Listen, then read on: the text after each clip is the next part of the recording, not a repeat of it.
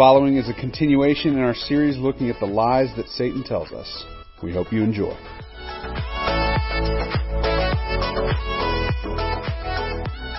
Caitlin, to open us in prayer. Would you mind opening us up in prayer, Caitlin? Yeah. Please pray with me. Dear Lord, thank you just so much for this day, and thank you for letting us all be able to gather here on Zoom together. I pray that we can just listen with our hearts, Lord, for what you have to say to us tonight and just be attentive here, Lord. And I pray that you can just show us how you love us so well throughout this week and throughout this new school year, Lord. I just thank you that we can all be here. It's in your name I pray. Amen. Amen. So I want to start off with a little quote here, and this is by John Calvin. It says, "For those who the Lord has chosen and chosen to welcome into his fellowship with him, they should prepare for themselves a life that is hard, laborious, troubled, and full of many and various kinds of evil." And what John Calvin is really trying to get across there is that if we are going to take faith in Christ, if we're going to choose to follow him daily, then it is going to be a hard thing. It's going to be full of labor. It's going to be full of various kinds of trouble and temptation, which leads us to say, wouldn't it be great if coming to Jesus would just solve all my problems, right? It would be amazing if our faith were the end-all, be-all to make our lives easier and better. And this is exactly what Satan wants you and me to believe. And we're going to touch on the reason he wants you to believe that further down in our lesson, but if you're taking notes, this is kind of our main point for tonight. It's very short. Hopefully it's easy to remember. Faith does not guarantee comfort and ease. And I know that sounds very depressing, but I hope that by the end of this lesson, you're going to see the great hope that we have in the midst of that difficult truth. So, again, Romans chapter 8, we're going to look at the reality of the sinful world we live in. So would somebody like to read chapter 8, verses 20 to 22 for me? Can I get a volunteer? I got it, Trey. Awesome. Thank you, Emma. "For the creation was subjected to futility, not willingly, but because of him who subjected it in hope, that the creation itself would be set free from its bondage to corruption and obtain the freedom of glory of the children of God. For we know that the whole creation has been groaning together in the pains of childbirth until now." So what does this passage tell us about the world? It tells us that we live in a world that is physically affected by sin. Okay, so not only when Adam and Eve sinned did they fall into sin, but the whole world was tainted. So creation is in bondage to this corruption. This is why we have things like hurricanes and tornadoes and earthquakes. It's why things like forest fires are devastating the West Coast right now and that they're so destructive. It's why droughts can absolutely destroy vegetation and can ruin economies. So the earth itself feels the effects of what happened back in Genesis. It feels the effects of the fall, and it suffers because of it. And we have to remember that we live in that world, right? We live in a world that is subjected to the effects of sin. So if we're going to live in a world that is affected by sin, we should expect there to be suffering, okay? He says groaning here, and Paul is showing us the lasting impact of the fall. Creation itself groans, as in the pains of childbirth, okay? I've never given birth to a child, but I would imagine that it's very painful, okay? It's not something that is easy. Creation is going through these pains, and it longs for that moment that childbirth is over. So creation itself is groaning and waiting for things can be restored to its original state. It could be restored to a time when there was no hurricanes, fires, tornadoes, or whatever the pains that the earth feels. Creation is longing and groaning for a day when Jesus comes back. Like the physical earth is groaning for that. And that is a really cool thing to think about. So he continues in verses 23 to 25. Could I get somebody to read 8:23 to 25? Michael, would you mind reading that?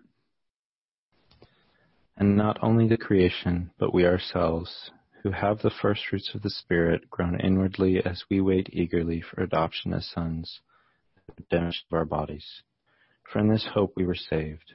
Now hope that is seen is not hope, for who hopes for what he sees? But if we hope for what we do not see, we wait for it with patience." Not only is the earth tainted by sin, but we ourselves are. So what does this tell about ourselves? This tells us that our bodies are going to feel the effects of evil and sin. This is why things like Ebola and the flu, coronavirus, affects people. Okay? This is why we fight and we have wars and there's things like terrorism. This is why when you get older, your joints are going to hurt and you're going to get slower. Okay, sin taints humanity and therefore taints the body. The Apostle Paul here is describing how we as believers in human bodies are longing and waiting for redemption. For in that hope we are saved, as we see in verse 24. So as we kind of start there, looking at the fallen world, both with the physical world, but also us in our bodies, it's good for us to start there in order that we might understand that this lie, that's where Satan is trying to twist it a little bit. He wants us to think, well, you know, things aren't that bad here, therefore your life should be better. But we have to start with the understanding that we live in a fallen world, and how that affects the world around us and ourselves. So not only do we live in a fallen world, but Jesus also calls us to suffer in other ways. So turn to Matthew chapter 16 in your Bibles. We're going to look at a very famous passage, Matthew chapter 16, verses 24. So Caitlin, would you mind reading Matthew 16:24? Yes. It says, "Then Jesus said to his disciples, 'Whoever wants to be my disciple must deny themselves and take up their cross and follow me.'" All right, so you guys can respond to this. This isn't just a rhetorical question here. But what do you think Jesus means when he says, take up your cross? What do you think he means by that? Is it like the dying to self and living for Christ? Okay, that is a big part of it. And just in general, what do you think the cross represents here? I think overall he's saying there's going to be things in life that you're going to suffer through and go through hardships. And he's saying, in order for you to follow me, you have to embrace that. So he's saying, take up your cross and follow me. So yeah, we have to deny ourselves. We have to put ourselves aside and follow Jesus. To deny our whole selves. That means all of our motives, all of our impulses, and especially when those things come in conflict with the claims of Jesus. And this is incredibly countercultural because we live in a world that says what? We live in a world that says you need to do everything you can to make yourself happy. And you need to do everything you can to minimize your own suffering and do everything that you can to better yourself. And Jesus is saying none of that is true. Doesn't mean you need to go looking for suffering, but it does mean that you need to deny yourself and you need to look to me for your comfort and not your own actions, not your own works. So there's a certain level of suffering that we have to go through as believers. And that sounds very pessimistic, but I hope by the end of this you see that it's really not as bad as we think it is because there's a great hope that we have. So the act of taking up a cross and carrying it was difficult work. Jesus is speaking about something that he himself was physically going to have to do later on. But Jesus is talking about, you know, the suffering that he would have to go through, and he's giving us kind of an example to follow. In Galatians 3:13, Paul says, "Christ redeemed us from the curse of the law by becoming a curse for us. For it is written, 'Cursed is everyone who hangs on a tree.'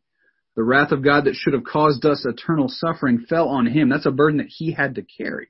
That's a suffering that he had to take on. And that's the beautiful thing about his grace, is that it could only come through that kind of suffering because a sacrifice was necessary.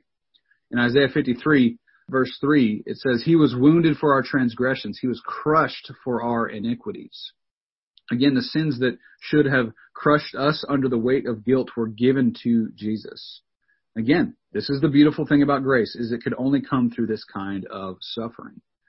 In Philippians 2, verses 7-8, it says, "He emptied himself, taking the form of a servant, being born in the likeness of men, and being found in human form, he humbled himself by becoming obedient to the point of death, even to death on a cross."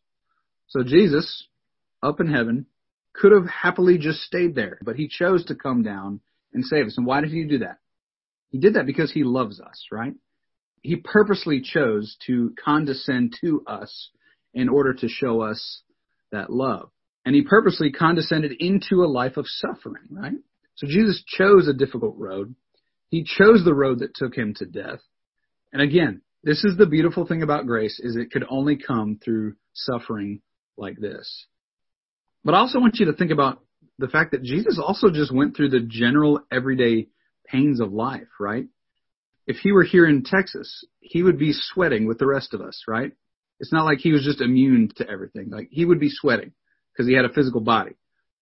You know, he worked hard as a carpenter. His muscles were probably sore and weak at the end of the day after long days of carpentry. He probably had calluses all over his hands and feet because of his labor. So he physically suffered in this world as well. So Jesus lived here. He understands the suffering, which means he can empathize and sympathize with us as we go through ours. And this lie that we're talking about tonight, this false promise that Jesus is going to be the fix-all to all your problems, what Satan wants to do is he wants you to forget that Jesus himself suffered. Yeah, this false promise leads people to be focused on their own problems rather than the person of Jesus himself. This lie wants to convince you that, well, you just need to get all your problems taken care of and then you will be happy. But what Jesus is saying is that's not what's going to make you happy. What's going to make you happy is me. Like trusting in me and living unto me, that's going to bring you true joy.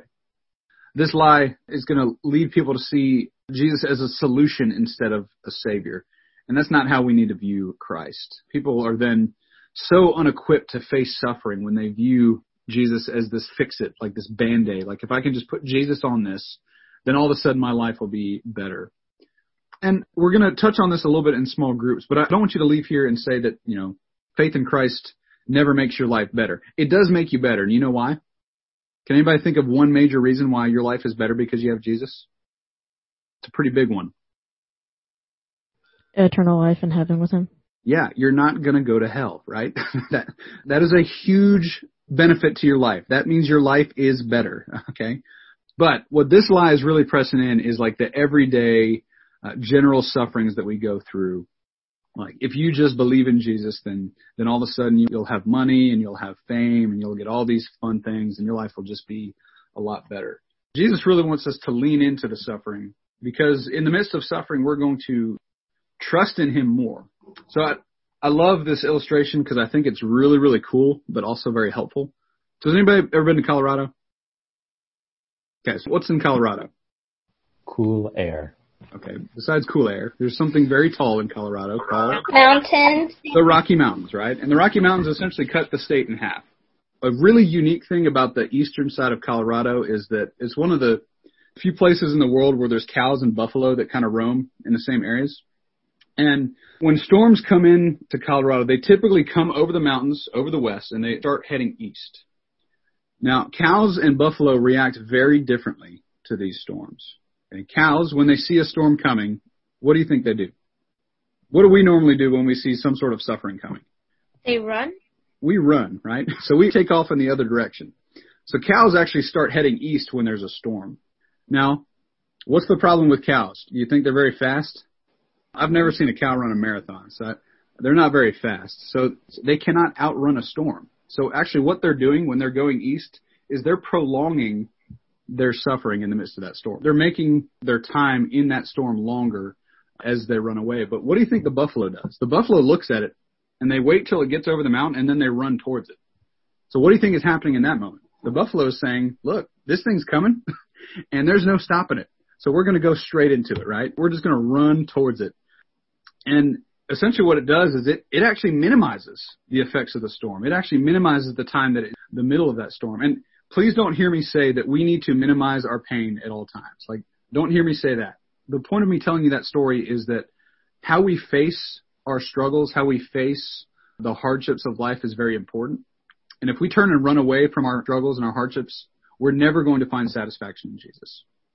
And when we look at them and recognize them for what they are, and we face them in a way that's God-honoring, and instead of running away, we actually lean into them and lean into Jesus as we're going through those, we're going to see Jesus shaping us, drawing us closer to him, and actually giving us a lot of joy and gratitude in the midst of those things. So we don't want to believe that lie that Jesus will just make everything better. We want to believe the truth that Jesus is better.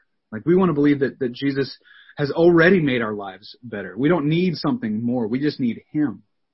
So we need to remember that there are times where we will suffer. Psalm 30, verse 5 says, "Weeping may tarry for the night, but joy comes in the morning."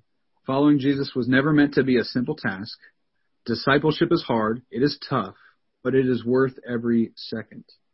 So I want to conclude with this because I think this is helpful for us. Okay, if we believe this lie that Jesus will just make everything better for you, he'll make you rich. He'll make you powerful. He'll give you a nice car. He will give you lots of good friendships and relationships. If we believe that lie, there's a logical conclusion to that. If Jesus is supposed to make our lives easier and better, and my life isn't actually easier and better, then that leads me to choose between two things. One that either says, well, my faith just isn't good enough, so I need to try harder, right? I need to do better. If Jesus is supposed to make my life better and it's not getting better, then I've got to do something. And we just keep going and going. And we feed into this cycle that we'll never be satisfied with. This is why things like, have you guys ever heard of the health and wealth gospel? The health and wealth gospel says if you just pray hard enough, then Jesus will give you enough money. If you just have enough faith, then Jesus is going to do all these things for you. The Bible never teaches that. What the Bible does teach is that we need to rest and trust in Him. We don't need to just wish away our problems. We need to give those problems to Jesus.